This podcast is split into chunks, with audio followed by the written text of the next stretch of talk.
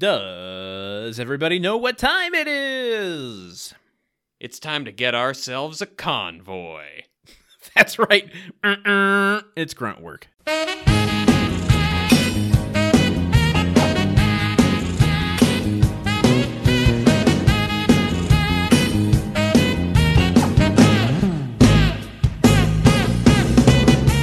We have each other. I helped you Yes. move out of a broken place. You gave me comfort, but sliding down the stairs was my mistake. I remember Pop. We worked in the shop. I think of so proud and openly. And the stairs were rough, but I showed Pop my stuff. I slid down and hurt my two testes. so call out my name, which is Grunt Work, the only podcast about the TV show Home Improvement that gets it to you in 30 minutes or less, or it's free. I well, you know what? I we never get it to people in under 30 minutes. I mean, usually it's if we if we keep it under 2 hours, that's, That's a victory. That's why we make our money. Oh, I it's see, never free. That's Uh, we we need to look at our business plan again. I am your host, uh, Landon. Here's looking at you, kid Solano, joined always by my co-host Truman. So long, farewell, Avita, and goodbye. I leave a heave a sigh and say goodbye, goodbye. Caps.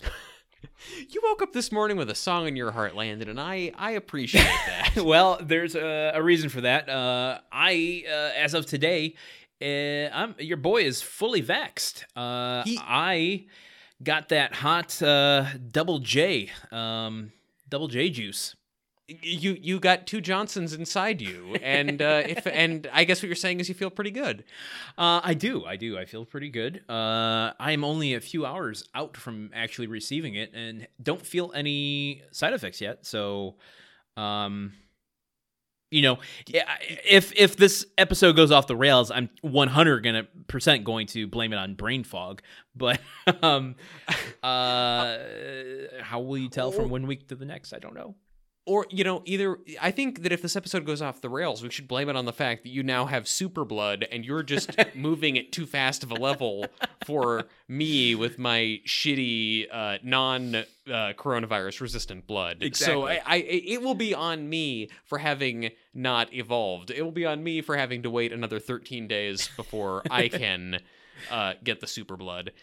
Uh, Uh, but yes. congratulations, Landon. I'm Thank I'm you. I'm happy for you. I'm uh, you know, as always, I'm happy to see you. But I am happier than ever to see you uh, with um, the full protection of modern science. Uh, thank you. Yes, uh, you know, I, I don't say this to gloat, um, just as a, I guess, endorsement of going to get uh, your vaccine as soon as you are eligible. It is a shitty process trying to get through the system, but it's worth it. Um, you know, uh, the second that I was driving home from uh, the vaccine place, I was like, oh, I can go to a bookstore again. Oh, I can go visit my parents for the first time in 18 months.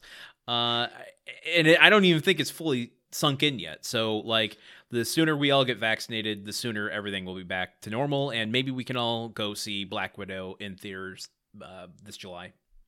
You know, Landon, I was gonna not get a vaccine and continue never seeing my friends or leaving my house, but You then you son of a dangled. Black Widow in front of me. then you made me. Think I know I'm about speaking Black Widow. speaking to the right audience. Well, you are a ScarJo fan.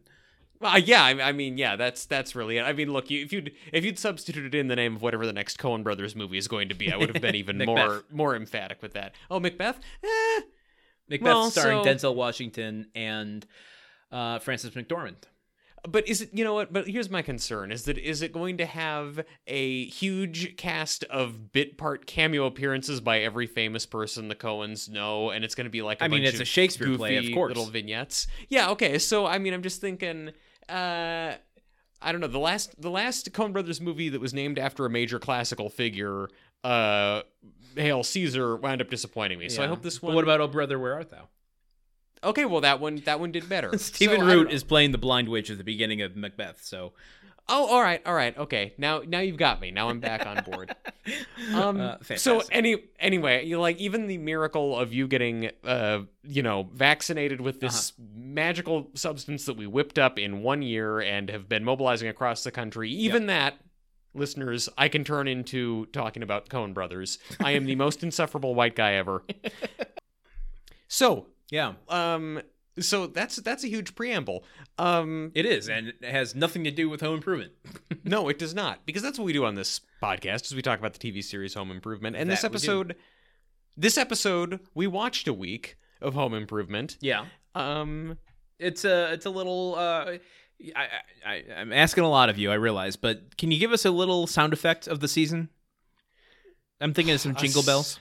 A sound effect of the season. Uh, I'm thinking of some jingle bells. Your your patented. Oh. uh, Oh my my oh my patented. Uh, okay, mhm. I thought you meant this season, like trying to sum up my feelings about this season. No, of no, no. Improvement. just some sound was like, effects that- that for was the, very to set the, set, the tone. It's Christmas. Okay, gotcha. It's gotcha. Christmas on Home Improvement. shing, shing, shing, There- oh, man. I've won the jackpot. yeah, it's um yes, it is it is that time of year. Uh-huh. And uh and yeah, it's a little festive uh, Christmas in uh, Christmas in April or Well, whatever month this is for us. Why did you, you tell wanna- us what the Taylors did this week? I would be happy to tell you what the Taylors did this week. As soon as I flip to the page in the analog notes that I took about it. Oh shit! You've only done it once before, and uh, I, I I don't think I told you this, but I gave out your the one time you took handwritten notes for an episode. Uh, I gave them away as a, uh, uh, a Patreon gift to somebody. What? what you? Someone? Someone has to behold. Someone has to behold my handwriting. Oh God! they, tell them not to read that out loud after midnight, or they're going to like summon the ghost of my fourth grade teacher. It'll be an Evil Dead situation. Great. Okay. This week on Home Improvement, Tim, Marty, and their brother Jeff rent a semi to help their mother move out of the ancestral home. But when Tim hears the new owner's plan to sell to heavily remodel the house, he fears that he'll lose the memories of his handyman father who built much of the house by hand.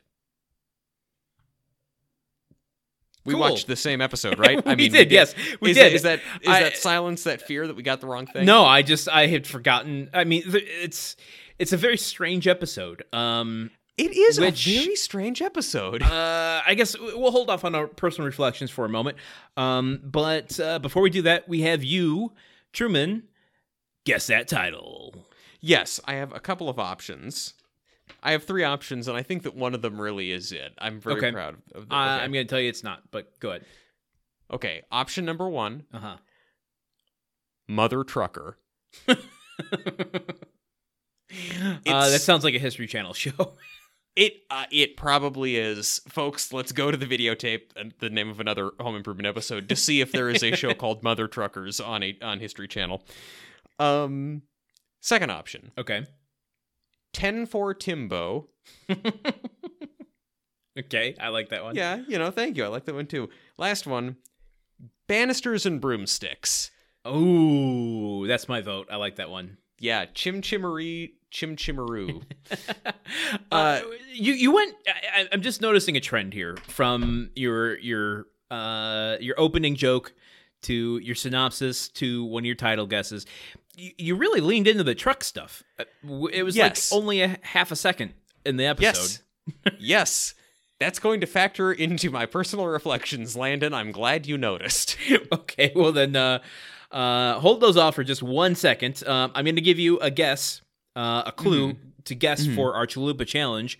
Um, The title is maybe one of the most classic movie quotes of all time. Okay. I'm going to say I mm, okay, one of the most mm, I Here's looking at you, kid. Uh, that was, if you don't remember, my nickname for myself. Oh, of, of course. I that's probably why it was in my head. Um oh, they, I I mean, we're gonna need a bigger house. No, we're gonna need a bigger truck. I I've obviously lost it at this point, but now I'm just trying to think. Uh, I am your father. Uh, Actually, well, that, that's not too bad because his father does, spoiler alert, uh, make an appearance in this episode, even though he's been dead. Um, fr- frankly, my dear, I don't give a grunt. That's my personal Uh, motto look. for the show. Wait, it's it's uh it's it's hooah, right? Is it hooah?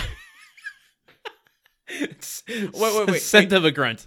No, no, I'm sorry. I've got it. I've got Okay. it. The, the title of this episode is Machine Gun Jubblies. How did I miss those? From Austin Powers to The Spy Who Shagged Me. Yep. Uh, the name of this episode is No Place Like Home. Oh, The Wizard of Oz. That's a movie, and it ties in nicely to. Okay. Broadcast on December 17th, 1996, directed by Pete Filsinger, uh, or Peter, as he's credited on IMDb, and written by Elliot Shoenman and Marley Sims. Uh, A couple of uh, home improvement veterans coming back here to give us a uh, uh, kind of nostalgic episode. N- nostalgic, I guess. eh, Well, in a way, sentimental is the word I was looking for. So let's go with that instead. It is it yes, I think sentimental is the way to go with this episode and I think that um I, I think that this episode needed to pick a side. I think this episode Okay. This episode needed to decide if it was going to be a sentimental episode about Tim going back home and having big feelings about his dad, or is this going to be an episode about Tim driving a big truck? You can do one of those things. we we are wow. Okay, Truman. Something happened. We we both flew through a nexus, and we are we've come out on opposite sides of where we have been. Uh, what? Uh, so you you're you're a fan? Well, Oh I'm not saying I'm a fan, but I'm I'm gonna defend. I'm gonna take defensive for Home Improvement here and just go. Uh, it was it was one scene. It, it was one thing. One one 20 second clip of him driving a truck. I mean, I don't think they were trying to thrust that on us. You know, I just it might be on me. It might be on me. I just I, it kind of ch- it chaps me a little bit. Like, look, I, I don't think the episode was that bad. Like, I have issue, I have real issues with Tim's behavior that definitely put me off. Yeah, Like, I, I agree. I mean, Tim in that regard. my defensive home improvement only goes so far, so you're not gonna have to push me hard. Uh, I think the episode was okay. I, you know, I it was pretty harmless, and you know, I it handled some of these more um, complex issues and, and emotions, you know, in a sitcom enough way. Um, but you know, I'm certainly not going to go to the mat for it. Yeah I, and i mean yeah okay so we're, we're in agreement there and i'm not i'm not like grievously offended by any of these things i just kind of feel strongly i think partially because i i don't know i i think that tim there okay there's a king of the hill episode where hank has to help his mother move course there is. and he is very delighted to be able to rent an 18 wheeler to do this and then hank has a whole adventure in which he has to square his kind of fairy tale image of truckin with the cold realities of truckin and i guess more than anything i'm guilty of wanting to see tim explore the realities of truckin as well and you're, when they you're guilty of watching this episode thinking about a King of the Hill episode. I'm I'm guilty. Yes, I'm guilty of. I'm guilty of going to McDonald's and being like, mm, I think I'm going to order the surf and turf with the wagyu. Uh, oh, oh, there's you don't have that.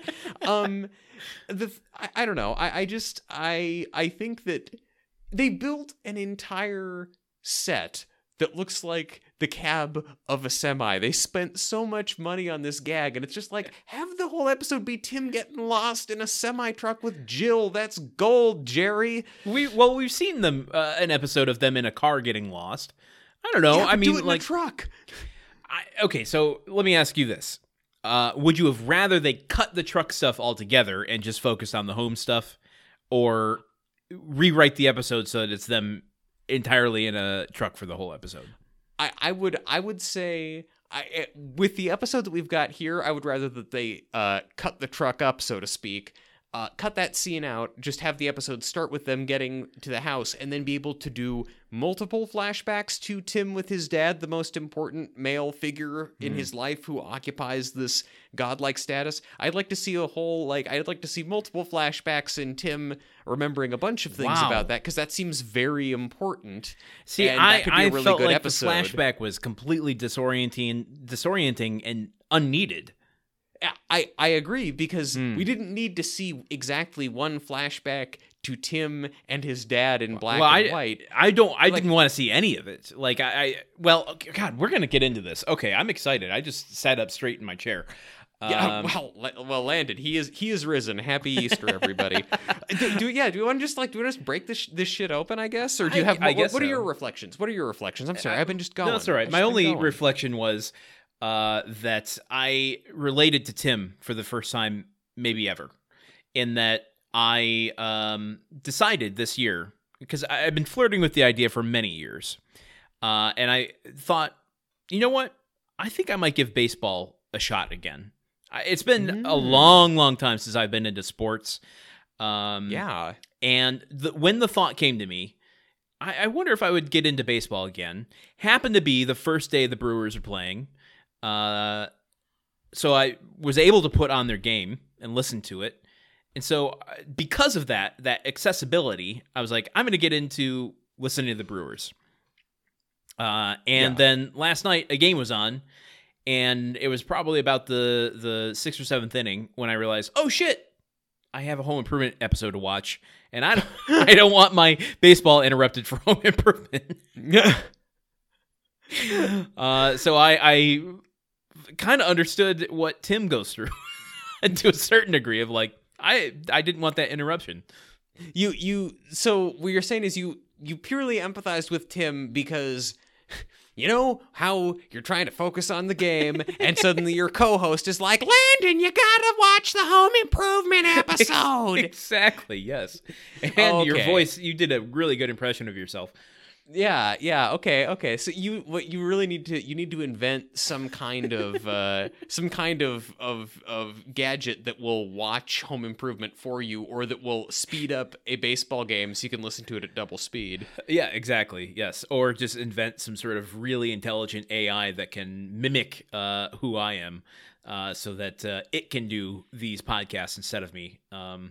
Because luckily, uh, today's Brewers game ended right before we recorded, so it wasn't an issue.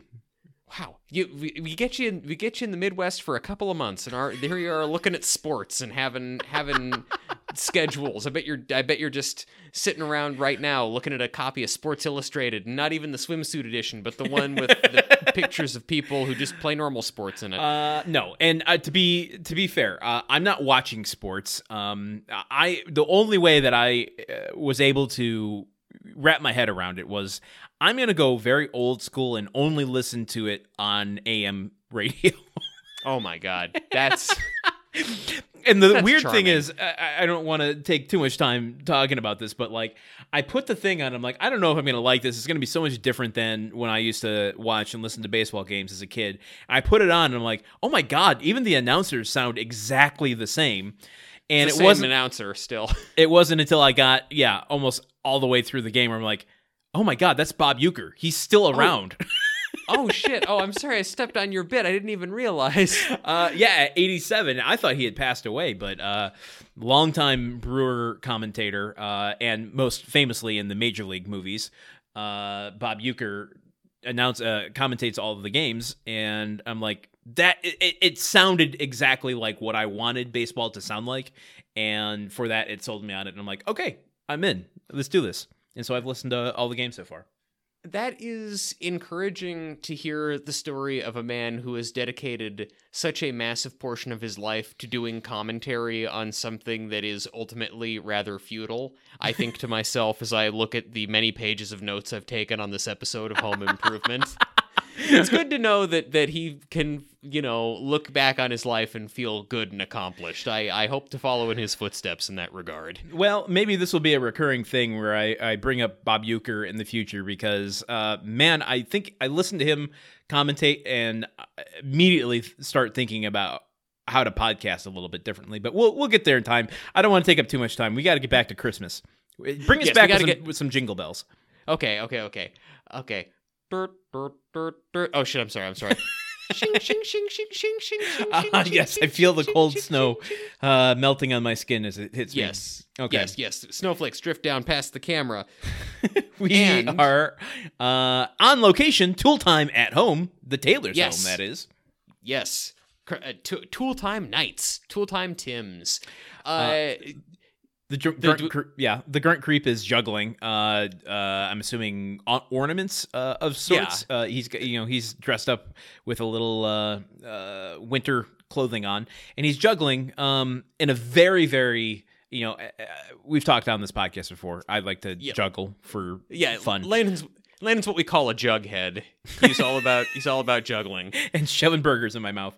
Um, he's uh, the grunt creep is juggling in a very inefficient way. I mean, you can juggle that way; it's a style, but it's it's not default. I, I, juggling in an inefficient way. He has all the lights in the house on as he's doing it. he's got the refrigerator open. It, it's it's th- that kind of juggling is killing the earth. Uh, Uh, but Yeah, yeah, Ti Tim and Al. I'm sorry. Do you have more critique of, of the Grunt Creep? I could if you really want me to go into it. I can. Well, I don't know. I just don't want to silence. I mean, this is your area of expertise.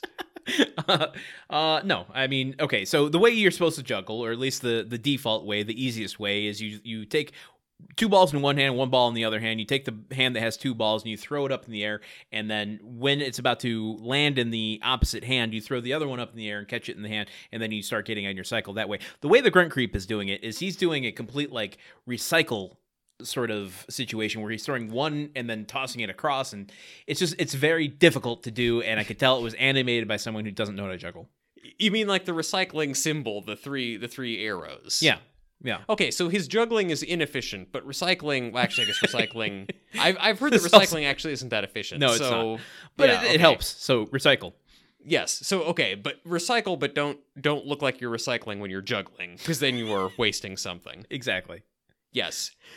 Tim and Al though are dressed as chimney sweeps. yep to talk about cleaning chimneys, and uh, they both have top hats and coveralls. and uh, Um, little chim chim charoos Uh, is that is is that what- is that that's what a chim chim peru is? that's, that's the technical term for those uh those big uh pipe cleaner looking things they have Does that mean that the monkey from Speed Racer Chim Chim was involved in cleaning uh cleaning chimneys? uh it means that after he died he turned into a chim chim charoo they they Ah. used they used all the parts to create one He died in a tragic racing accident, just like everyone on that show. Um, but they, yeah, they're there to talk about how to clean out your chimney, and they both have chimney sweep hats. And guys, is Al talented at hat tricks? Yes, he is. Of course yes.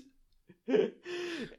This strikes me as knowledge that Richard Karn had already. Oh, yeah. and that yeah, I because he's just he's just like flipping the hat onto his hat and taking it off and like dancing it through his fingers. Like I'm going to tell you exactly where he learned this. Where did he Uh, learn this? I, I don't. I don't have the trivia. I'm going to tell you just from my own experience. Um, he learned this while coming up through the theater ranks. Um, I, I mean, and that seems like a no-brainer, but basically, picture yourself doing um, a Christmas Carol, and you're in a Dickens, you know, play. And Yeah. during the rehearsals, you are maybe Tiny Tim. You don't have a whole lot to do in the the show, Mhm. and uh, you're sitting behind the scenes. All you have is the hat. There's a lot of downtime. I've, all, you, I've, all you have is the hat. I think nothing but hat. it's it's a full Monty version of a Dickens uh, play. Um. Anyway, you with all that downtime, you you start fiddling around with the hat, and uh, then you can do those tricks. So so he's That just, that lost steam. I'm not gonna yeah lie. I yeah yeah. So his that's the sort of but that's the sort of you know that's because you've gotten so good with the hat that you lose interest in it by the time that you're done. You you know once you once you've mastered it, then you have to go and rehearse your lines again or something. yeah, exactly. So, um, but yes, Al Al is doing all of these tricks learned from many a bored afternoon in in uh, community theater, as uh, Tim is talking about the benefits of having a clean chimney because sometimes animals get in there or something. Mm-hmm. and, and let's earmark that for our outtakes because I have a question about those. But Oh my god, yeah, the the bloops on this episode are big budget bloops. um, yeah. So Al's uh, with every single line Al says, he does a hat trick, and and Tim just gets kind of more and more. Uh, what's what? I don't even know what the word I want to use for that. It's just kind of like I- I- uppity I, mean, about he's it. just. Yeah, Tim is just. Well, wait. You mean Al gets more and more proud of himself for it? I think. well, he more- does, but in you know in direct correlation to that, with every uh, increase in Al's pride, Tim's annoyance Oh, yes. goes up. Yes, no, Tim Tim is yeah, Tim is they can't both be happy. One of them always has to be sad. there's a there's a finite amount of Yeah. happiness between the two of them they can draw on. But uh, in a minute, uh, Alice. Oh, well, not in a minute. Right at this. This is the minute. This is happening The- right now. Yeah, the, f- the future is now. that minute was really quick. Al says he's going to go up onto the roof um, to start sweeping the, the stuff down, and Tim continues the show uh, from the living room, talking about the importance of all this stuff. Yes, as well as the importance of being earnest. Uh, Ernest is important. Um, Well, I mean, It yeah, was- that's it was why the he worst- goes to school. it was their worst Ernest movie. Er- Just earnest is important. It's about he doesn't he doesn't go to school. He Oh, doesn't he doesn't save Christmas or anything. He just like he talks to a therapist Oh, and learns the inherent value of his own feelings. Uh, I I think I've fallen off the, the wagon. This is this is the the Bill Gates microchips are not enhancing you. Your super this they're is your super blood taking you to the next level. This is the Elon Uh, Musk one that's uh, taking over my brain. Oh boy, that's that's great. Um, you're going into a hyperloop instead of a downward spiral. Uh, so Tim continues the show, and as he's talking about this, the phone rings, uh, and Tim kind of looks off camera and goes, "Who forgot to unplug the phones?" yes, he's. Yeah, I, I get the impression that everybody else on the Tool Time crew has about as good of attention to detail as Tim does. uh, Randy goes and he picks up the phone, and it's Tim's mom, and she's asking a bunch of questions. You know, are you coming up Saturday or Sunday? And Tim's kind of like, Saturday, and then, well, what time? Eight o'clock. You know, can't you tell I'm on live TV? And then Randy goes, yeah, and she says your fly is down, and Tim checks the comically long fly on his coveralls, and Randy then just goes, she says, made you look. or gotcha. I'm sorry. yeah, she, she, says, says, gotcha. "Gotcha." Uh, and then he kind of addresses the TV and goes, "Ma, don't you know I'm doing a live show here?" Um, I, I thought that was kind of fun. Yeah, yeah, no, I was, you know, it was good. It was good use of the good use of the host of your show or the main character on your show is Yeah. on a TV show. The thing that I I so A live long show. craved. Yes, Uh, the only comment I have is a callback to Alarmed by Burglars from last season, where um, Tim, is it smart to be telling viewers while you're in your house uh, when you're not going to be home? That's honestly not. That's honestly not very smart. They better they better have uh, Wilson, you know, guarding the place with some Polynesian war spear from his basement or something like that.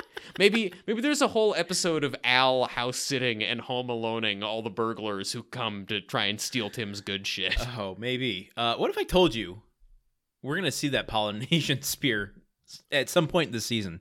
I I would be excited. That would be that would create what we call in the industry suspense. Uh, well, then considering this foreshadowing. Um, okay, then uh, that takes us to the theme song. Yep.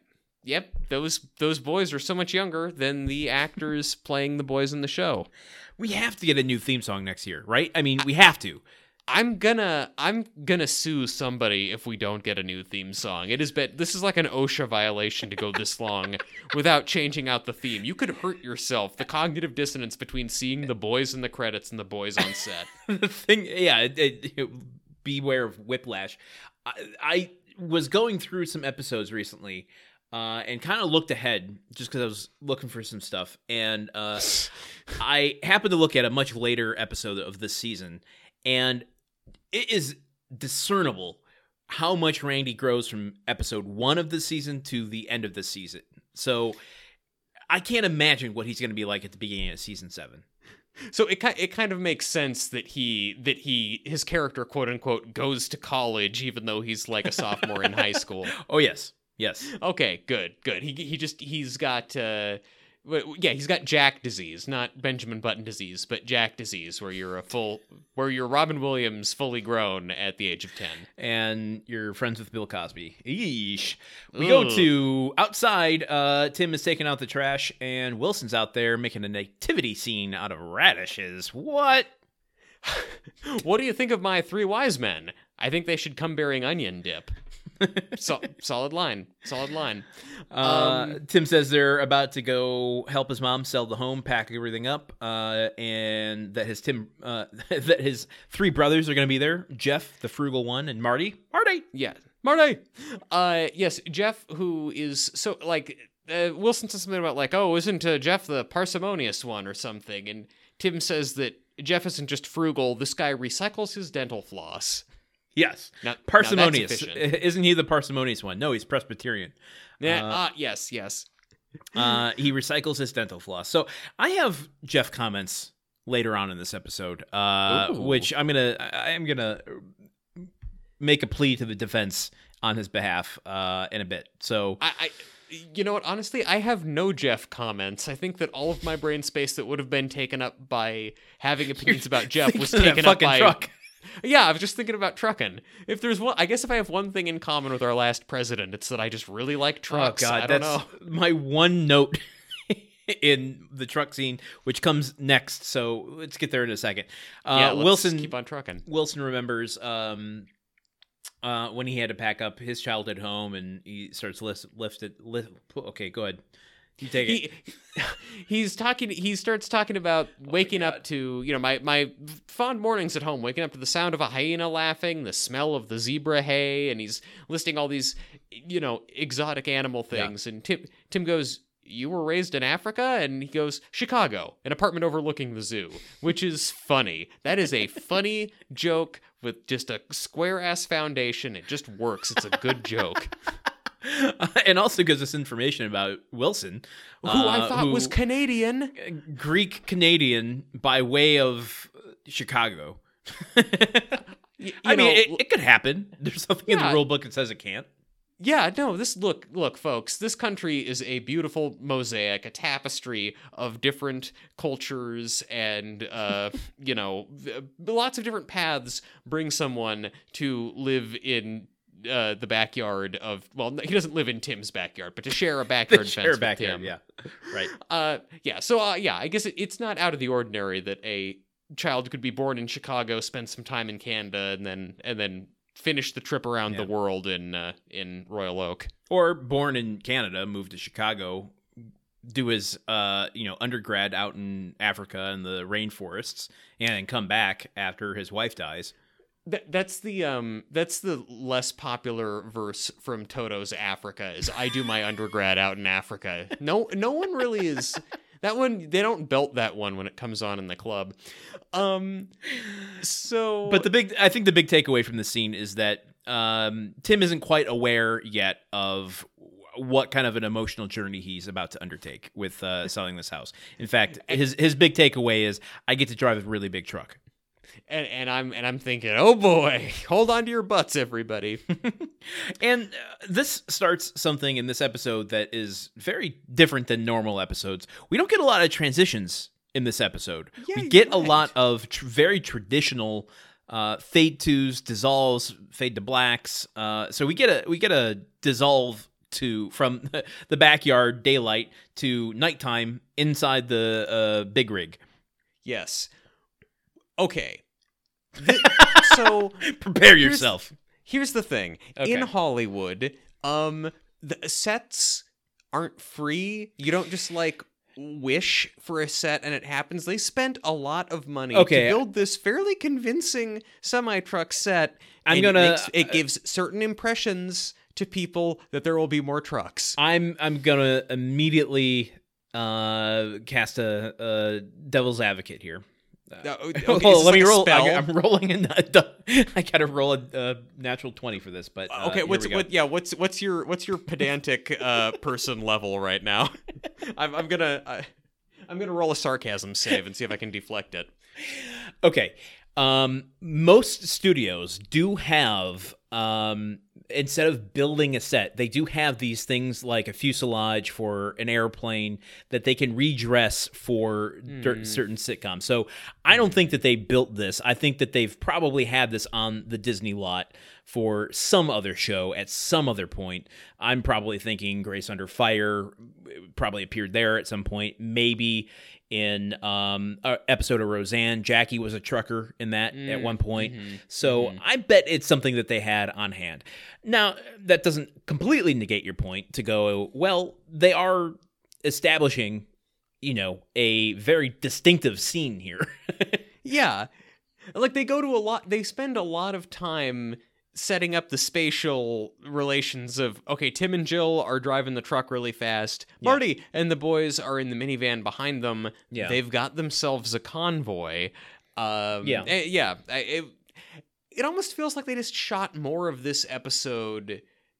Like maybe they thought they had an hour or something because I feel like the beginning, as evidenced by the bloops at the end, the Mm-hmm. the tool time cold open is kind of feels a little truncated too. Like Al goes up on the roof for some purpose. we never and see then, him again. Yeah, he disappears. He goes upstairs like Richie Cunningham's sister. He goes upstairs and we never see him again. Um, I I just I don't know if like maybe there were there were more gags with the boys in the van and and Tim and Jill in the in the big rig that Mm-hmm. got cut for time. Uh, perhaps, um, but they, you know they don't spend too much time here. So really, No. this is is spent like okay. Here's here's the structure of the scene. We'll get into the contents of it in a second. We Yeah. we see Tim and Jill in the big rig. Then they cut to Marty uh, driving behind them, and then we cut back to Tim and Jill in the big rig. It probably takes of the entire episode a minute and twenty minutes seconds. Yes. Well, and look, and honestly, maybe part of the reason I fixated so much on on uh, hanging my hopes and dreams on this being a cool episode about trucking is because Tim is being a huge piece of shit to his wife. He- yes, this no doubt about that. No arguments. Uh, so let's get into the contents. Okay, they're driving um, a WLS truck, uh, and yeah, immediately, uh, I mean, he just he he's honking the horn. I can't I can't see people honking a truck horn like that anymore. It just it it brings back traumatic memories. oh, of of I see uh, of of a previous statesman I- who I also just- loved well- honking a truck horn. That's a very generous way of describing it. yes, yes. I I think um yeah, the same eh, the same dark energies I think are released in certain people when put behind the wheel of a truck. I mean, shit, if if I'm learning anything from this episode, maybe that lurks inside me too, a person who hates driving and doesn't own a car. Maybe like maybe I got so fixated on the truck in this episode because I secretly want to truck in And, life. well, I wouldn't doubt that. I mean, you did uh, have a fascination with cars and trucks growing up as a kid, as a child. So, I like, did, maybe I this is did. tapping into uh, some sort of latent desire to want an episode about trucking. I, you know, listen, I never thought that Home Improvement would tap into any latent desires of mine, much less that it would be some sort of deep seated affection for cars, paralleling something we've been tracking in Tim for the past few years. I, I'm, I'm, I'm shocked. I'm going to do a little journaling as we go on Good, here, good. and uh, and maybe not blurt out all my feelings on the mic. Uh, Jill is kind of lamenting. She's, you know, um, Tim, Tim's having a ball driving this Yes. truck. He doesn't have moving his uh, childhood home on his mind at all.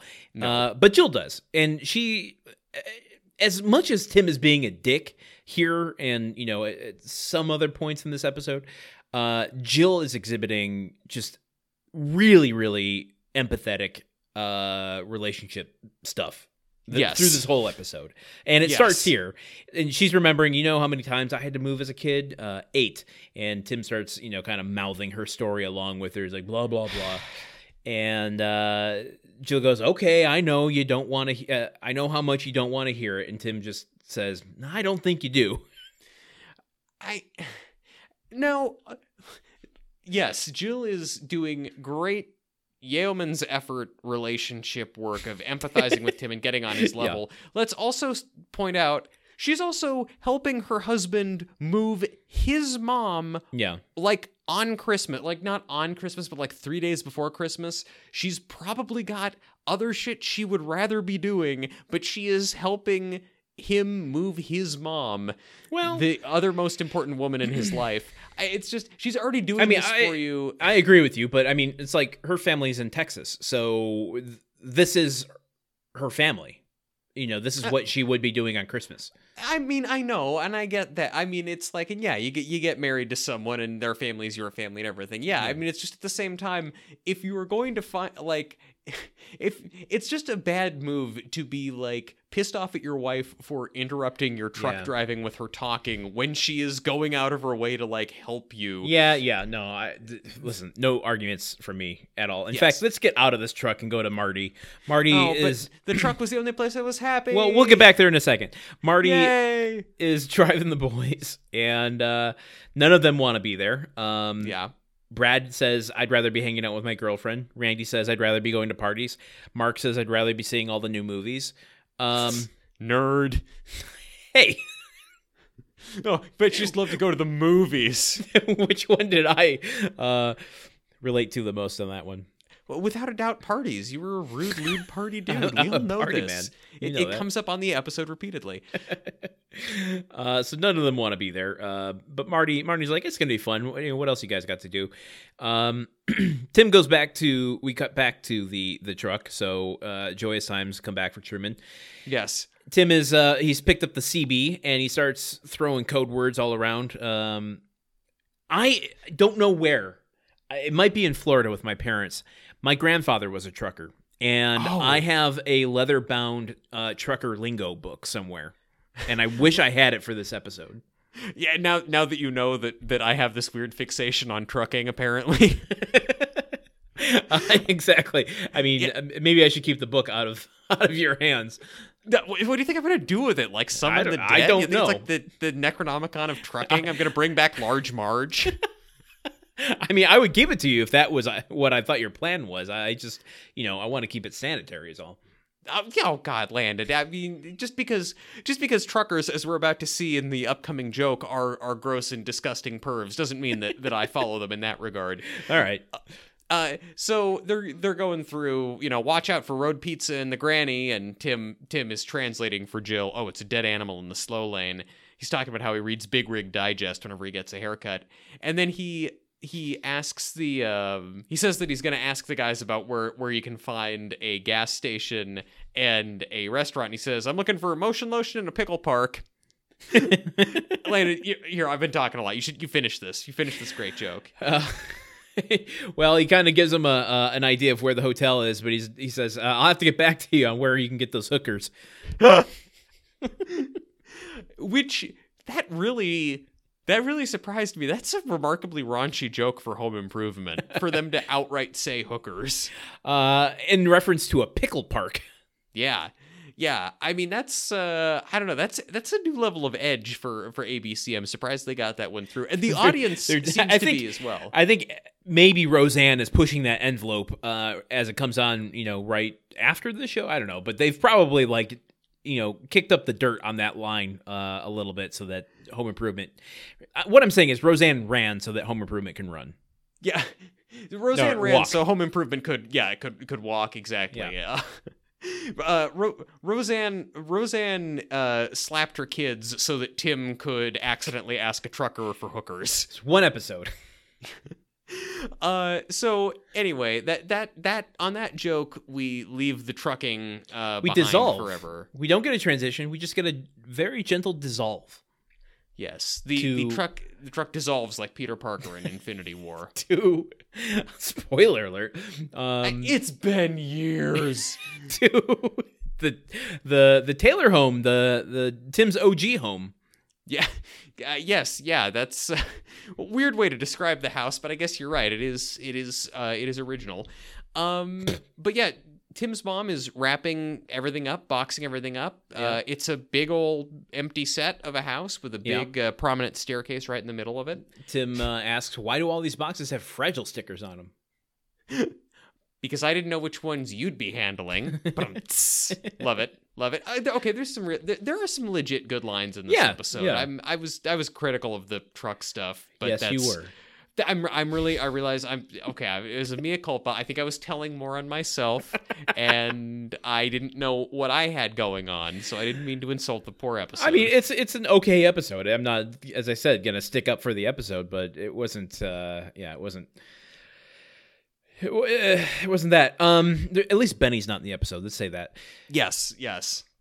Uh, Tim at this point starts to actually see like. Uh, I, and this is where I think it gets a little deft. So about four years ago, I had to pack up my childhood home with my parents and and you know send it away to to new owners. Um, and it, it was weird. I I kind of relate to this episode in some ways, uh, and to Tim as well because it was easier than I thought in some regards and harder than I thought in others. Mhm. And so at this point, Tim starts to like see the things where he's like, "Oh, you're getting rid of this thing, really? Dad made this by hand." Mm. and uh, I think that the way they kind of evolved Tim's emotional state through this episode is pretty deft, actually, because it starts small. You know, it it starts ignorant, which is you know typical of Wait. Tim, Yeah, good good place to start for Tim. and it's not gonna you know overwhelm him all at once. I think he kind of needs those little you know baby steps to get to um, the emotional place, and it starts here by him you know picking up this coat rack and it's got three broken pegs on it, but it's made you know uh, very well out of handcrafted wood, and he's like, "Oh, Dad made this. Why are you getting rid of this thing?" And her, his mom's like, "Well, it's broken. I don't have room to put it in the new place, so you know what else are we gonna do with it?" Yeah, yeah. I- mean, you're right. There is a there is a fair amount of subtlety shown for this episode and how in, in where Tim goes, and he's For a sitcom, yeah for a sitcom and for this sitcom. yeah. Um, and so is it after the thing with the with the coat rack where Jeff shows up? Yeah, right after the coat rack, Jeff uh, Jeff shows up and they start to trade barbs. Uh, Yes. Didn't recognize you uh, without a head wound. Jeff says, I rec- I recognized you because you're still bald. "I'm not bald. I'm just taller than my hair." In this light, you've gotten a little uglier. um, chest nose gag. Oh yeah, Uh, Then uh, Jeff just says something and he points at Tim's chest and Tim looks down and he hits him in the face and that was uh, pretty funny.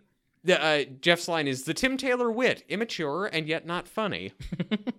Which I think we've observed that is that is pretty close. Pretty pretty on the nose. Uh, if I can Huh? do a, a play on what uh, Jeff is doing Oh, here, let's Yeah, on the sight gag, yes. go into character actor corner. One of five for this episode. Whew. I Daddy, know. That's a lot of opportunities for me to lose. maybe four. I might not know how to count. Um, we ha- no, it's five. It's definitely five. Okay, character actor corner for Jeff. He is played by a character uh actor. I mean, we're all we're all playing a character. All the world's a stage. Didn't Wilson have a thing about the masks we wear? Uh, the actor's name is Thom Sharp. He has 30 credits going back Okay. to Body Heat. Uh, these are his movies Body Heat, Heartbreak Ridge, the Clint Eastwood movie, and Spy Hard. Mm, okay, okay. In TV, he appeared in Golden Girls, Matlock, Empty Nest, playing an unrelated character, the Golden Girls, because it's a spinoff. Uh, he did a lot of voices on the TV show Dinosaurs, oh, and he also appeared on Family Matters. I I gotta say, it's amusing that he should have been a guest on Golden Girls because whenever we watch Golden Girls, I just whenever a man shows up on that show, I uh, just assume that he's gay. Just always like that. It's my own prejudice because I, I there's something about the way they shoot it and all Yeah. the surroundings. Any guy, it's like he's he's gay. He's gay. The plot twist is he's gay, right?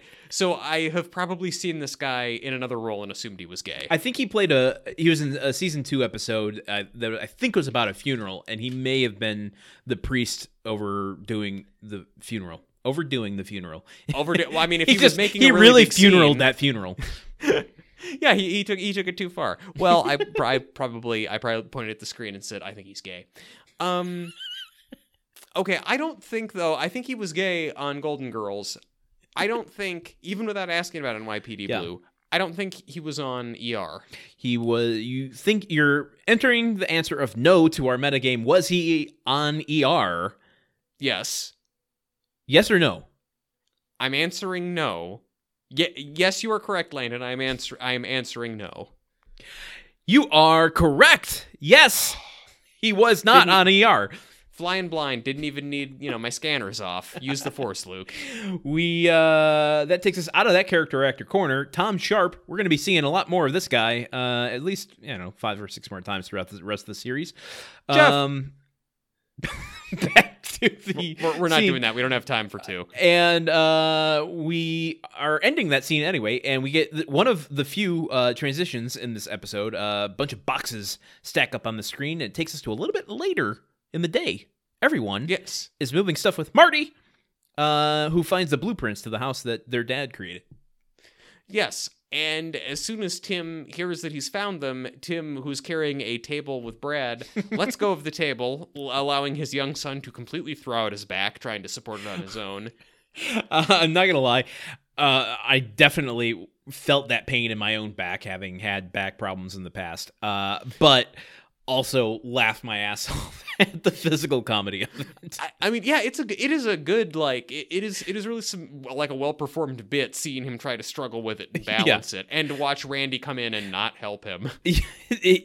So they're you know as they just to walk through the gag uh tim and brad are carrying this through the doorway and tim goes careful it's an antique and uh the second that marty sees the blueprints tim lets go and brad's like oh god dad and tim looks back over his shoulder and goes don't bang it it's an antique and then randy comes in and uh brad is still you know red in the face going randy and randy just looks at him and goes um be sure to lift with your uh with your legs, not your back.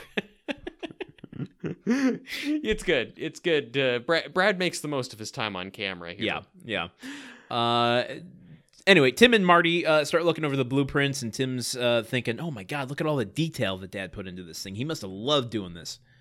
Mm-hmm. Mm-hmm. And he he's reminiscing about building the staircase and how Dad let him help. He let me Mm-hmm. install one of these balusters myself, and at that exact moment, one of the uh, little wooden rods between the banister and the staircase just falls out. and, he, and he says, "Well, they're fine if you don't touch them, Marty."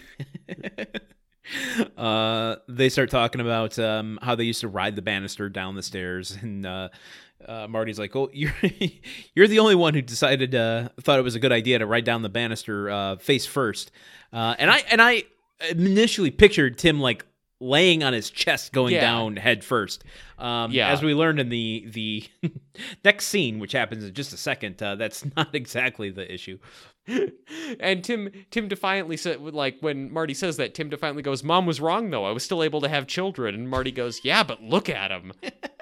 Just a pretty good diss, Marty, I'm gonna I just I'm gonna reiterate something I said last time we had a William O'Leary episode. He knows how to get the most out of every single line that's given to him. He really does. He's he's one of the best performances on the show. I, I, would say. completely agree. 100% agree. You know, a- an MVP character actor. Not to not to get ahead of myself. Uh, packing peanut transition to a little bit later. Tim is alone uh, and decides, "Hey, I'm gonna ride this banister face first. Uh, and he he kind of straddles straddles the banister, uh, trying to remember how to do it. Uh, I got a little nervous for him, knowing he's you know well into his 40s, and me being almost 40, thinking, "My God, I don't know that I would do that at my age. I feel bad for him at his age trying to do this." It it is. and not the- even the- Tim Taylor, Tim Allen. Like he's Oh, just- legit doing this. Yeah, that, that yeah, doing all of his own stunts. I the thing that really got me about this is you know he's getting up on there, the door the d- doorbell rings, Tim is kind of startled by it and that gets him started sliding and he slides right down and smashes his crotch into the thing at the end of like the the wooden ball on top Yeah. of the banister at the bottom. And the I was really thinking the camera would like cut away to someone else seeing it and shaking their head, but you just full on see his his like it it, it it hurt me on like a visceral level. This is Tim, a guy who I don't necessarily always want good things to happen Yeah. to, but it was still The, I'll tell you, painful. th- there was a, a moment in my head where I was half expecting, though not consciously, to hear the uh, the little knock sound that they do whenever he hits his head walking downstairs. Dunk. yeah. Which would not be appropriate for the moment, but I don't know why. It just kind of like subconsciously was waiting for it. I feel like there's a James Bond movie where he kicks Jaws, the huge tall guy, in the crotch, and is one of the ones from the 70s, but you just hear like a rattling sound like the marble inside a spray paint can. I think that's a I think that's an Austin Powers bit. Maybe it's an Austin Powers bit. They've all they've all flooded together. Um, all, I all mean, great cinema. Yeah, it's it's not too far of a hop, skip, and a jump from Austin Powers to the Roger Moore movie. So Uh yes, that's that is very true. Uh so Tim hobbles off of the off of the banister and goes to get the door and his voice is now super high like in Planes, Trains and Automobiles in that one scene where Steve Martin has been picked up by that dude by his testicles while John Candy watches. explain it some more. So, so you see, Tim Allen, uh, not Tim Allen, uh, Steve Martin is very upset because he is uh, his rental car is missing, and he's mouthing off to this guy who's running the taxi cab line, and the guy punches him in the face, and he falls on the ground. But then, then John Candy is there, and he's like, "You insensitive asshole! You help this man up!" And uh, he he there's a also actually I'm realizing a very visceral shot of this dude's hand. Yes. Grabbing Steve Martin's uh, uh, crotch healer area. Yep. Yep. And then in the next scene, Steve Martin is sitting there and his voice is really high like this, much in the way that Tim Allen's is in this episode. I understand the correlation now. Okay, very good, very good. You know, folks, we want to we want to make sure we're not leaving anybody behind in these recaps. Oh God! Did I say we had a packing peanut transition? Uh, I'm going Uh, backwards in time. Ding dong! Yeah, a couple you're forgetting the, the, packing order. Am I right? Huh? The packing order. Okay, it's the new owners of the house at the door. They want to take some measurements. Yes. Measurements. Measurements. Danny. Uh. Lisa, I need to take measurements. What's happening? I'm the one that got I- the I- uh, vaccine. it- the, the spirit of Tommy Wiseau got me for a second there. I've always sounded like this. So yes, they they are coming in to take measurements of the house. Tim opens the door. Oh, hi, Mark. it's not Mark at the door. It's a couple. R R R Mark. Um, yes, the couple comes in, uh, and they're talking about the changes they want to make to the house. Yeah. how they're going to rip up the floorboards that Tim's dad laid. They're going to take out the fireplace. They're going to take out the the staircase. F- Yeah. fe- ceiling to floor mirrors, uh, wrought iron uh, banisters, and Tim's like, "Oh, every single mention that they make of what change they're going to do is like a little stab to Tim's heart." And uh, at a certain point, he just goes, "Oh, all you're missing is just a front desk, and you got a hotel." Yep. Uh, and he, they, they, it's interesting watching over the years how normal people react to Tim because normally Tim is a huge asshole to normal people and they just Yeah. like kind of keep going along with the bit to give him more opportunities to dunk on them. But Yeah. this time they react kind of like normal people and go like, "You're being an asshole. We're gonna leave. Don't do that." We'll come back when you're not here. Uh, and yeah, I mean, he is bothered. He does scare them off. They leave. Um, let's go into our second character actor corner that is a twofer. Ooh. We got two couples here. One, I mean, do. a- we have a couple of two people. Yes, that's how that's how couples work. Yes.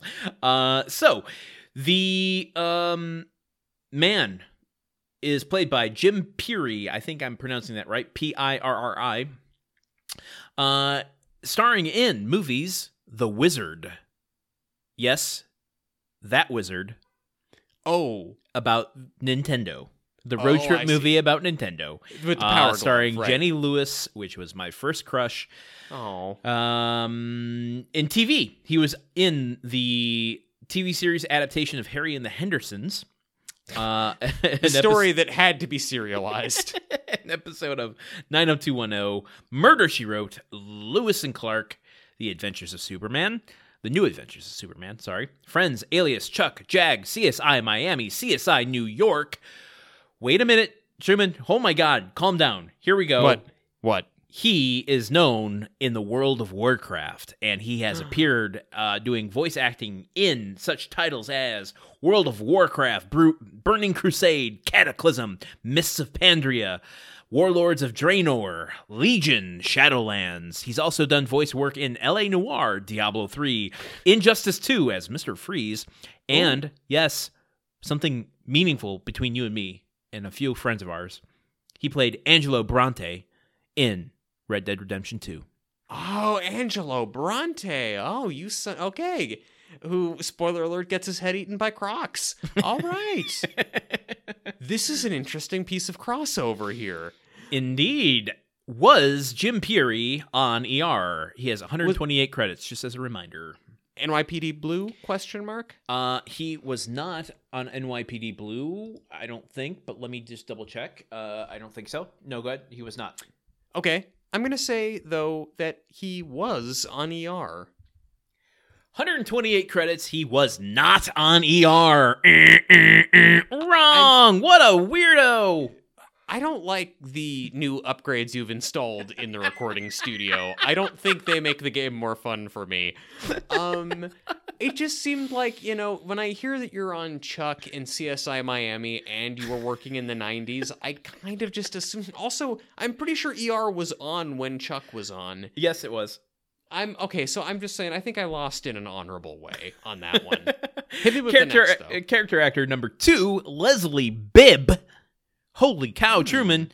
She is otherwise known, though certainly not defined by, because she is her own woman, as Mrs. Sam Rockwell. Oh, okay, She that has- makes more sense. Appeared in movies such as Talladega Nights, Iron Man 1 and 2, Trick or Treat, The Zookeeper, TV, as in Crossing Jordan, uh, CSI Miami, About a Boy, the TV version, Odd Couple, the TV version, The League. She was in a short film called Fuck. Wow. That's I mean, I guess I guess if it's it's short, you get the job done, you know.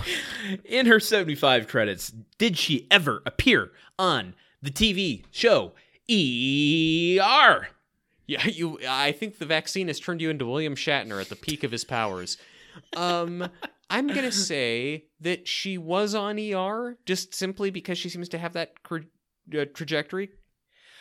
Uh, trajectory is positive. She was on eight, count them, eight, one, two, three, four, five, six, seven, eight episodes of ER. Wow, From that's 2002 to 2003, playing Erin Harkins. That's the most on ER I think any of our character actors have ever been.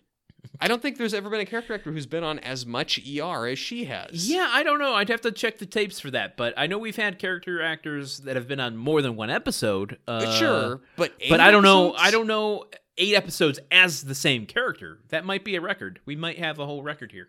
I don't even think I don't even think we've had someone who was on eight episodes as different characters. I think that's a lot of that's I I mean yeah, some kind of weird like uh weird rotating cast week where It's there's it's possible. Uh, well, uh, okay. Name be damned. Jeffrey Tambor, uh, I think, may have appeared on eight different episodes of Three's Company as eight different characters.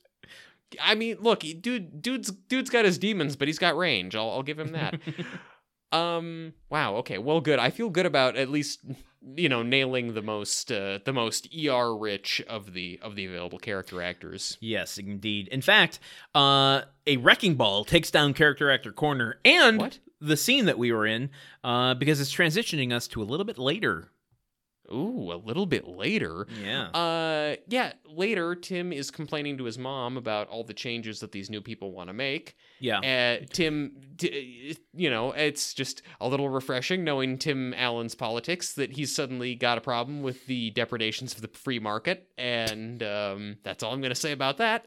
I am not going to comment on it at all. Uh, but he does say, uh, "Did you even do a background check on them?"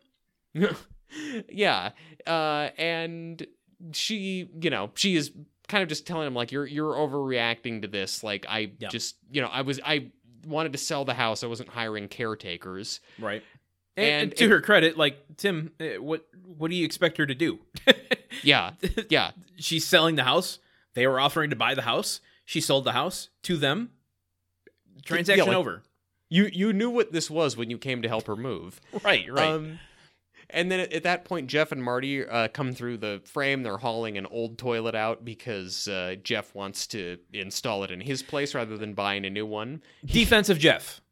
They're they're tearing this house apart anyway. Toilets are expensive. Why would you just throw that? Our dumps are so full from this mentality that we had in the '90s that consumerism's great. Never recycle anything. Never reuse anything. Just buy a new toilet whenever you go to a new place. Jeff, take that toilet, man. You got you got a good head on your shoulders. Use it. You're not frugal. You're smart. In in my experience, whenever I move into a place, there's already a toilet there, and that's just the toilet I go with. I so yeah, I'm but not he, he's re- he's replacing the broken toilet in his own home with the toilet that's just going to end up in a dump because the new people are going to be throwing it out. I'm just saying, but this toilet has seen some some, for lack of a better word, shit as they start talking about. Uh, like they're they're talking about it as they're lugging it out, and he's saying, "Oh, this toilet's full of memories. Remember my bachelor party? That was some major hurling in there." Yeah. Which more than anything makes you just think like, wait, Jeff, you had your bachelor party at your mom's house? Wow, you really are frugal, dude. Um. Yeah. well, I don't know. I mean, if he, if he had the bachelor party, we don't know Jeff's backstory. That's all I'm saying. Uh, You know, yeah, well, except he that could have he could have eloped, right? Okay, he eloped, and they did it when the parents were out of town, and uh, he had to have you know he could have done it at 18. So he has no place to do it outside of his parents' house when his parents are out of the town. I could, you know what? Okay, I guess that's fine. I guess that's. I, I'm I don't just saying know. we don't have all the information. Okay, you're right. It could be a real Jack and Diane situation, and there could be a, a rich and uh, wonderful story, and they all really did have a good night. It was in no way sad or weird or pathetic. Um, but Jeff and Marty are also outraged when Tim tells them. Tim makes the same point. Actually, like like his mom is telling them not to take the toilet, and Tim makes the same point. Like, hey, they're going to destroy everything else in here. Why not? Why not take what's good? Mm-hmm. And so Jeff and Marty are also outraged. Uh, hearing Yeah, that the house is going to be we get i think my favorite line from the episode uh, as in their outrage tim you know kind of feeds on that and goes they're going to tear out the stairway and jeff goes how are they going to get to the second floor yeah, and then from there we go to the second floor. I assume i- Yeah. one of the bedrooms up there. we we dissolve to i'm assuming tim's old bedroom yeah, it seems like.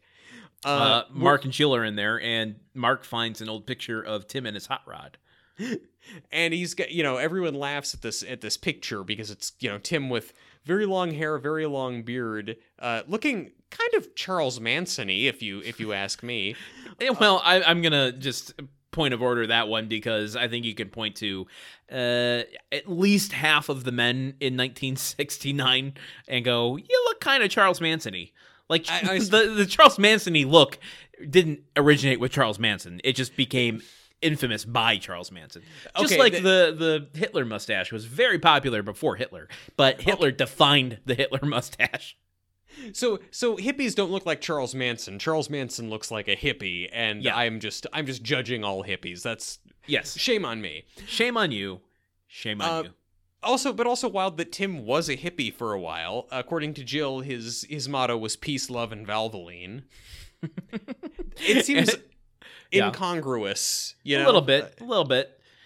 Uh, and in fact, he comes in and Mark just kind of puts up his fingers and goes, "Peace." And Yes. Tim also does the peace sign and says, "Valvoline." it was a weird moment. It's a joke. It was It's a joke on a show. It's, a live uh, TV show. It was a passing moment that happened. Um, but so Mark goes off downstairs. Tim and Jill start talking, and Tim is trying to sell Jill on the I well. Jill's trying to, uh, Tim is trying to sell Jill on the idea of buying the house as a vacation home. Yeah. Uh, you know, you you want a vacation home, didn't you? Well, what if we buy this place? And she says, "You're suggesting we come up here for romantic weekends and sleep in your mother's bedroom." And Tim goes, "Well, she's not going to be here." And Jill goes, "And neither will we." I mean, okay, so this this really there's a there's a lot that Jill's doing uh in this episode. She's successfully setting up boundaries, she's speaking rationally but not Yes. uh not uh unsympathetically to Tim. She's making him see reason but not um diminishing or dismissing his feelings about this. In fact, Tim starts to in this moment really start everything starts to, to seep into him. Like man i didn't really think it was going to be this hard.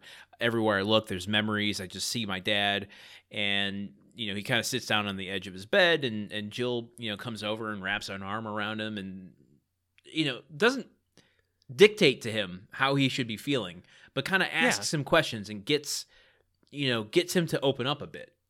She she expresses like genuine sympathy and empathy and talking about she says you know all those times i moved the houses didn't mean anything to me. It must feel it must feel so much worse to have to leave something else behind. Like she's not trying to cheer him up. She's just trying to be present in this experience with him. Yeah.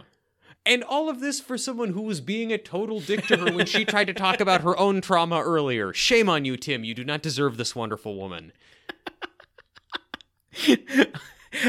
I would give anything to have watched you officiate their marriage. I would it would be through gritted teeth, me just staring daggers at Tim the entire time, Tim not getting any of it. Um, okay, go ahead. Yeah, yeah, but no, I mean it's just they talk about how um you know, this house is full of memories of Tim's dad and Jill Mhm. suggests to him that uh, Tim's memories are you know, about his dad and how he liked cars and tools and taught him all these things. Those things will stay with Tim Yeah, rather than with the house. Exactly. Yeah. And then we get a blueprint transition to a little bit later. Um, he comes down to talk to his mom. Uh, she's looking at the blueprints and he kind of admits, I didn't think this would be that hard. And she goes, You know, I didn't either. And they start to reminisce. Yes. Yes. And she's, you know, talking about how she's been planning for this day for years and crying about it for years and talk you know all the great memories that are there. They talk about the old christmases. She reminisces about the fire burning in the fireplace and tim mentions the turkey burning in the oven and uh, and then remembers the christmas that they built the staircase and then we pan over to the staircase and and well, it- it- a- actually, I mean, I wish that we'd Wayne's Worlded it, but it actually very effectively, like we, the banister on one side of it, it's color, on the other side, it's black and white. And at this point, I'm looking at my watch, like, wait, you're starting flashbacks now? What? Why? do you- what? No, now? it, it is it, a like this is the first time in home improvement history we get a flashback so Yes. not only six seasons in does it feel weird to have a flashback b uh, you know like tim's dad is a, a driving force to the character of tim and i kind of feel like it's stronger not having seen him like now that i have a face like i felt the same way when i saw sophia's husband on golden girls Yeah, yeah. where it's just like that's a driving force for your character and it's more powerful to have that as a secret for that character uh, than to let all of us the audience in on it I agree with you completely. And I would say that if you have made the decision to let the audience in on it, you shouldn't do it for a one off scene Yes. that doesn't tell us anything and is only a joke. You should do multiple flashbacks throughout the episode, charting young Tim and old Tim both recontextualizing an experience and learning a lesson from it. agreed if you want to go the flashback route i I, I Yes. i'm i tend to be the proponent of don't do flashbacks unless it's and you know, a, a completely uh, intentional narrative device don't do flashbacks you know, and there's no there's there's no need to fuck around with a flashback when you're driving a truck around. That's all I'm saying. truck bits, trucks live in the present, Landon. No, the trucks are in the past at this point. Not Well, only tr- is it in the past of this episode of Grunt Work, it's in the past of the episode of Home Improvement that we watched yesterday, and it's of a TV show that came out in 1996, which was 25 years ago. Okay, well that's uh, you're you're laying you're laying a lot of truth bombs on me that I was not ready for. Um, so, but anyway, this black and white flashback. Uh-huh. Tim's Tim's dad is there at the bottom of the stairs, so it tells Tim to come along with the carpet so they can cut it, and then we see young Tim Yeah. come down uh, uh, into view at the at the next landing of the staircase, saying, "Don't worry, I already cut it." And Dad goes, "Oh no." Okay, so So, the thing is, folks, if you're gonna do the flashback, make it satisfying to the audience. A listen, I'm not gonna shit on Todd Glass. He who will go into his character actor corner in a second here. Uh playing Tim's dad. He's Yeah. a stand-up comedian. He's a great. I love Todd Glass. Um you're gonna just burn that potential to have, you know, a big person, you know, a big name play Tim Allen's father. Yeah. That's gone. That set audience satisfaction's out of there. B, you're gonna, as you already stated, do a scene that is mostly played for yucks when it really wants to be sentimental instead. Uh, and it's not gonna be that funny, and it's not gonna be that sentimental. Okay. B, or C, I don't even know what point I'm on anymore. yeah, yeah, Roman Uh, numeral four. Welcome to my PowerPoint. Um, you you missed the opportunities of seeing where Tim gets his like grunting from, and like Yes, his father literally says the words "oh no" and doesn't grunt them. yes, yes. and then a second later, when Tim rolls the carpet down the stairs, and it is, of course, not long enough, Tim goes, Oh no. So the effect isn't laugh at, Oh, here's something tangible that he learned from his father. Instead, Yeah. it's Tim was always doing this. Now, here's the only thing that I took from this that wasn't completely dictated to us Okay. is that Tim's dad seems to be more akin not to Tim, but to Al. in, in that he is gentle and doesn't scold his son for fucking up their construction project. and is he literally says the line measure twice cut once which al has said on the show and richard karn has said to us on twitter uh that i, I think that there's there's uh more correlation to be drawn there which illuminates tim's friendship with al a lot more That that Tim is working out his daddy issues on Al because and the reason he insults Al so much is because he knows that his dad would like Al better than he likes him. well, yeah, I don't know that I would go that route with it so much as he. It makes me think maybe he's so harsh with Al because he's so he's trying so fucking hard to prove to Al slash his dad that he can do the things. Like I can do the mm. things, Dad. I'm gonna do it my way. Love me. Yes, yes. I I mean I will say because the this the hardest thing about this flashback is what it ends on. You know, t- the Tim has cut the carpet too soon and there's not enough of it. Mm, yeah. And Tim's dad says, "Don't worry, son. Working with tools isn't for everyone." And then something to the effect of, you know, one day you'll find out what you're really meant to do for a living. And then we fade back. So we're basically left with the fact that Tim's own father told him to his face, You're not good at this. and he now hosts a tool show about it. Like, that's, I need therapy, uh, more therapy after hearing that. And how is Tim supposed to have that memory? Like, maybe I understand why Tim is the way he is. He knows, like, his dad told him to his face, Don't work with tools. You are manifestly unqualified. Even for a child, you suck at this. oh man, it's it's something else. It's a scene. It needed to be cut. I don't. It shouldn't. It does not belong in this episode in any way, shape, or form. But let's go into a character actor corner real quick for these last Yes. two character actors that we have. Yes. Uh, as I mentioned, Todd Glass plays his father. Um, he he's he's a he's a guy, man. Um, Yeah, yeah, he looked world. like. I mean, I'm not making assumptions about his No. gender identity, but he he's he is really big in the stand-up world. I mean, I think every single stand-up comedian knows Todd Glass. He hosts comedy nights. Uh, I did a, a comedy festival communications for comedy, comedy festival years ago. I think he did the comedy festival every single year that we had it. Like he is just a institution of Los Angeles stand-up comedy. damn, damn, and and also an institution of uh, of uh, midwestern television, being the father of Tim the Toolman Taylor. Uh, yes, uh, and let's talk about his credits. Uh, he has appeared on TV shows such as Married with Children, Friends, Louie. He did I say he has twenty four credits because he has twenty four credits. Well, okay, there you go, 24 credits. I'll buy it. Um, he did a voice in the Marmaduke movie. Oh, oh boy, the bright lights of Hollywood shine. He played a referee in the Martin Lawrence uh, basketball movie Rebound. Okay, okay. Was uh was this gentleman on ER? I'm gonna say, was he on NYPD Blue? He was not. Cheers, Nope. Frage. No, he was not on ER. He was not on ER. Kaboom! Kaboom. Split out. Thank you, Todd Glass. Definitely Thank recommend Todd going to check out his uh, stand-up specials. He's one of the I don't know. He's just a really funny guy. I did. I did not realize he was like the name Todd Glass is familiar to me, but um, I did not realize that was a known quantity playing Tim's daddy-o.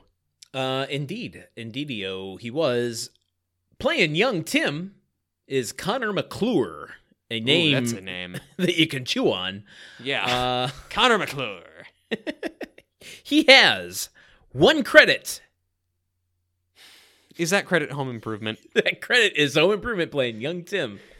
Do you think that that he was too good as young Tim, and and the the executives were buzzing about a, a young Tim spinoff, and Tim Allen took him aside and was like, "Motherfucker, I will not have competition. You get the fuck out.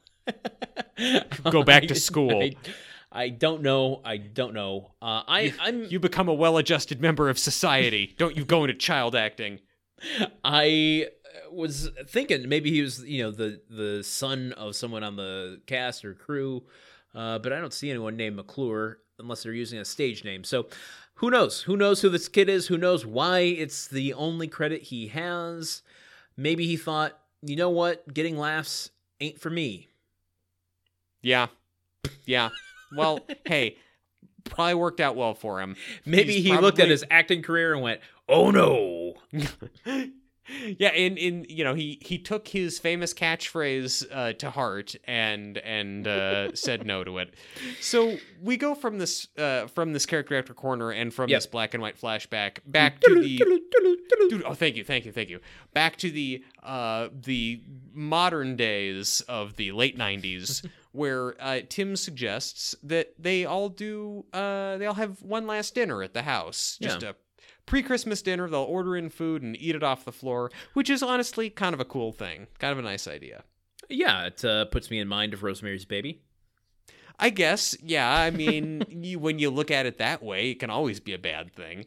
Um, but they uh, they order a pizza and they eat it off of uh, a Fernie pad. Well, actually, bef- before we see the pizza, uh, Tim's mom says, "Oh, your father's at my first Christmas. We did the same thing. We ordered in, we ate on the floor, and we danced." First, first night in the house, not the first Christmas. First night in Oh, the house. okay, first night in the house. But ordered in, ate on the floor, danced, and then we and Tim goes, "Mom, more information than I need to know." She goes, "What? That was the night Jeff was conceived." uh, I don't remember for a fact if she said that or not. So I don't. She wanna, didn't. I don't. She didn't. no. Ah, you had me Uh, convinced. We go a little bit later. The entire family, including Jeff and Marty and the boys and well, Jill. they're in the, they're in the family. Like, why would why would you? If you hear the whole family, why would you think Jeff and Marty weren't part of it? because they're new. Jeff is new to the family. I didn't want people to forget that he's in this episode. Okay, very good, very good. People remember. they're eating and uh uh this is w- worth mentioning you know this is a week before christmas so um they're having christmas dinner a week before and um they kind of make note of that here and randy goes well why don't we go carol- caroling afterward? Uh it's weird that we're having uh, pizza a week before christmas for christmas dinner and randy goes why don't we go caroling? We could dream, uh, sing i'm dreaming of a white clam sauce and then Mark one ups it with deck the halls with calamari. And then Brad clinches it with Silent Night Cannoli Night. I the the kids could all be podcasters, is what I'm saying. Those are all honestly guesses I would do for a episode. If they actually did that on this episode, I would have guessed all of those as titles. Like if they'd gone They're- out singing carols. Uh, they are our age, so uh, the fact that we are podcasting probably means they, if not our podcasters, at least listen to podcasts. Do Or you have- think Mark, Randy, or Brad are actually listening to Gruntwork?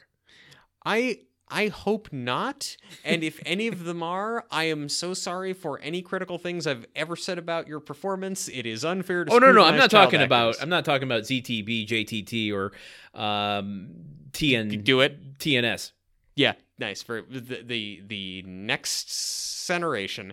I'm talking Um, about the characters of Brad, Randy, and Mark. Do you They think they're not- listening to Gruntwork? they would not listen to a podcast like this that brought up the way they were. They would not like our podcast.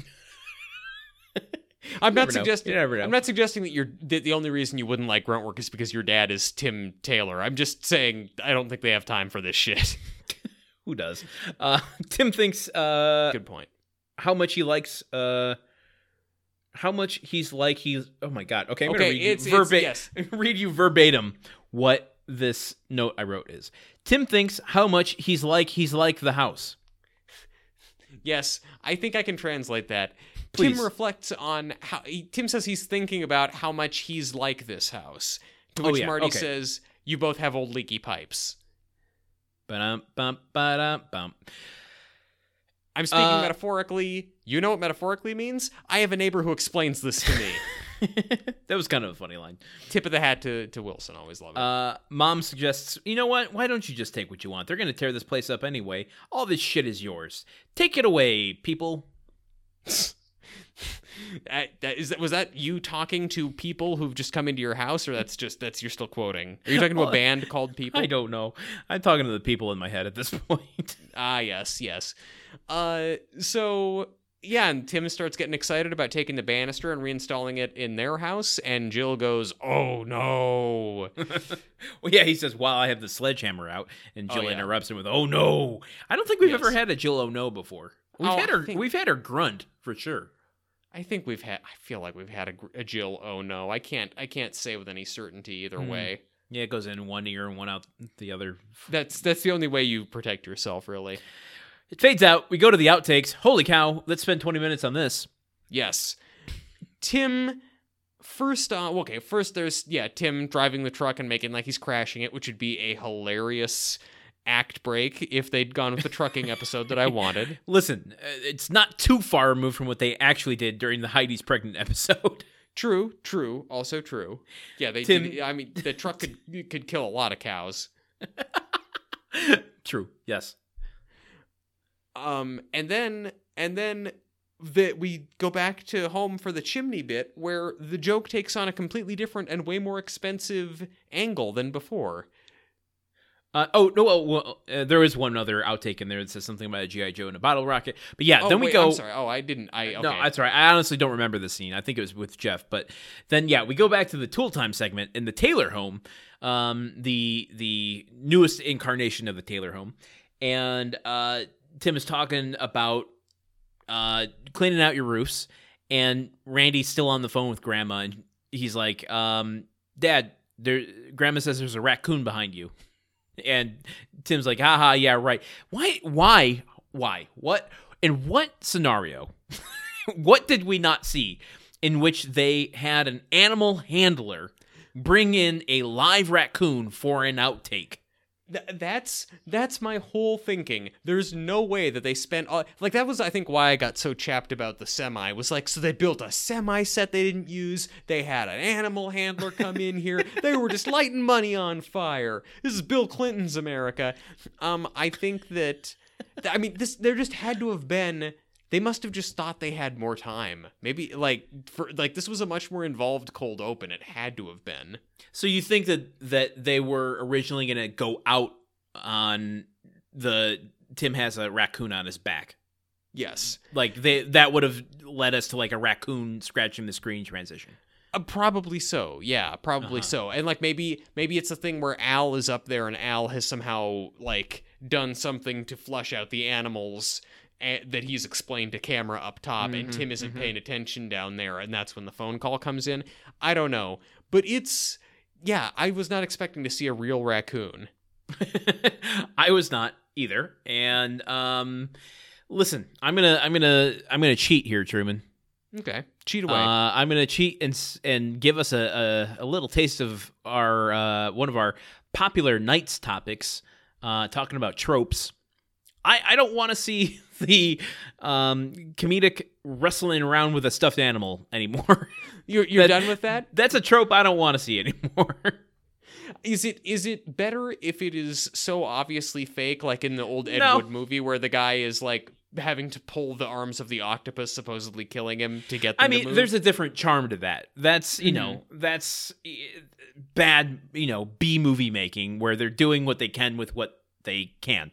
This is like I'm legit trying to get a joke out of wrestling around with an animal, and even when it's made to look fake. And they're trying to still get the joke off of, haha, we know it's fake, but I'm going to wrestle around with it as if it's real. It's still unfunny. yeah, you know what? I'll I'll join you in this un- and I make this a unanimous verdict against jokes about people wrestling with a stuffed animal. That's yeah. I, although I do I did appreciate the camera work on it of Tim like screaming and whirling around, and the camera follows him and then lands on just two crew members standing there perfectly in frame, just giving him a kind of what the fuck look. I like that.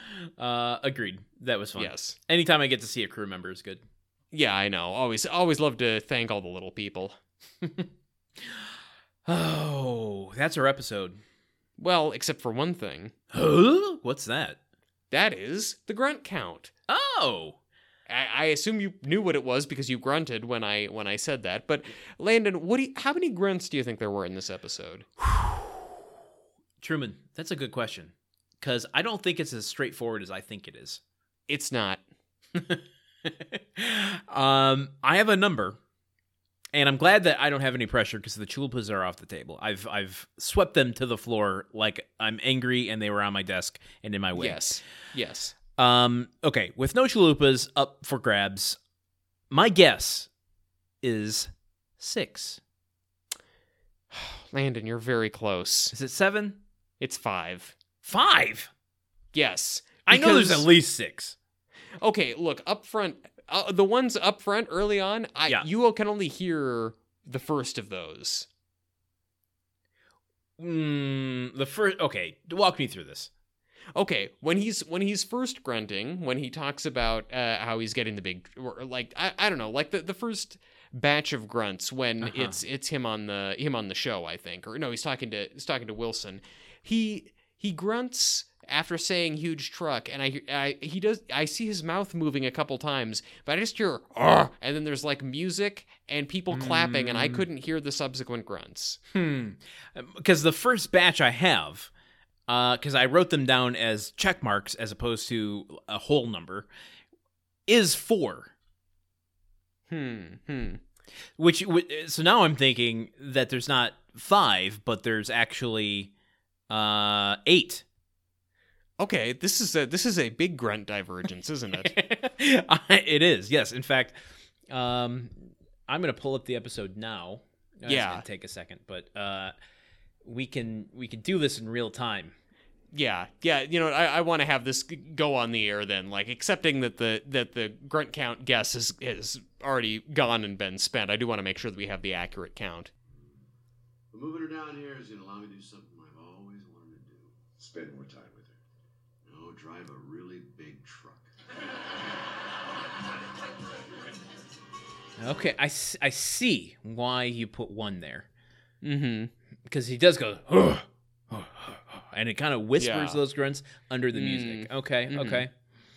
Uh, I, but now I'm thinking that might have been, uh, that might have been one I missed. So here's Oh. here's one we're in the truck now. Okay. One, two, three, four. Okay, Yeah. so those are the first four that I counted. Okay. See, I heard one from him with Wilson and four there in the truck. So that's And so I think there are two more somewhere in this episode. I didn't hear any others in the episode, and I was listening for them. If you want to go back and rewatch the whole episode right now, I mean, okay, well, I at least know how you arrived at five. Um, we'll we'll we'll put the the rest up for debate. Yeah, well, folks at home, if you feel very strongly about this and having and, and us having the most accurate count possible, please write in. I'm happy to hear from you. Are but you- I'm maintaining that this is five. Yes, nothing I'd rather okay, do. all right, all right. I'm not going to argue with you because I really don't want to watch this episode again. Yes. Um, not that it's wrong. I just don't want more home improvement than I have to have in my life. So okay. uh, anything else uh, that you want to cover in this episode that we didn't? I no, I think we've got it all. Okay, then let's uh, end this by saying, um, two weeks from today, a little, Two little weeks. under a week for the people listening. If you're listening live, uh, the day that this comes out, April eighteenth, we will be doing our live recording on Discord of episode 13 of season six. So, uh, hop on Discord. We've got the link posted um, in our Twitter bio, so you can access it there. Uh, you can get it on our website, in our newsletter on our website. Uh, or if you don't have access to any of those things, or just don't want to, or you want to say hi in addition to asking for a link, you can email us at info uh, at info info at gruntworkpodcast.com. Good God. a lot of ats in there. A lot of ats. How I just the thing is I never give an email address a- anymore. It's just giving out social media things. So I start by saying at and then whatever. I don't need to get into that. Yeah, you so, missed the good old days. April 18th, that's a little less than a week from now. Get it on your calendars, punks. Nerds. Uh and that will be at um 4 uh I'm sorry. Uh what is it? 3 5 5 p.m. Eastern, Yes. 2 p.m. Pacific. Pacific. Yes. Uh 4 p.m. Central. Good God. Yeah. So many Yeah, it- time zones. You figure Never, out. never have one of your podcast hosts move to a different time zone. It is, it is a nightmare. 5 p.m. Eastern, 2 p.m. Pacific. Be on Discord at that time, episode 13, season 6. Okay, Truman, let's get Landon. this episode over with. Let's knock it out. Gruntwork is made possible by our Patreons. If you enjoyed today's episode and want to help us create the show, consider becoming an official Grunthead sponsor over at patreon.com slash gruntworkpod. Leave us a rating review on Apple Podcasts because it's the fastest, easiest way to support us, and it's free. Uh, it goes a long way to help others find the show. Stop by to say hi to us on Twitter and Instagram at gruntworkpod or visit our website at www.gruntworkpodcast.com. Just wondering if your eyes glazed over. Oh, Uh, no, no, no, no. And I didn't put an ad at the beginning of it either. I was ready to do my thing. where you can also find information on today's episode and sign up for our weekly newsletter to be notified whenever a new episode is released. Until next time, when we bring you another episode of Home Improvement, I've been Landon Solano. I've been Truman Capps, and remember, we got a mighty convoy rocking through the night. We've got a mighty convoy. Ain't she a beautiful sight? Just couldn't burn that that toxin for this episode, could you?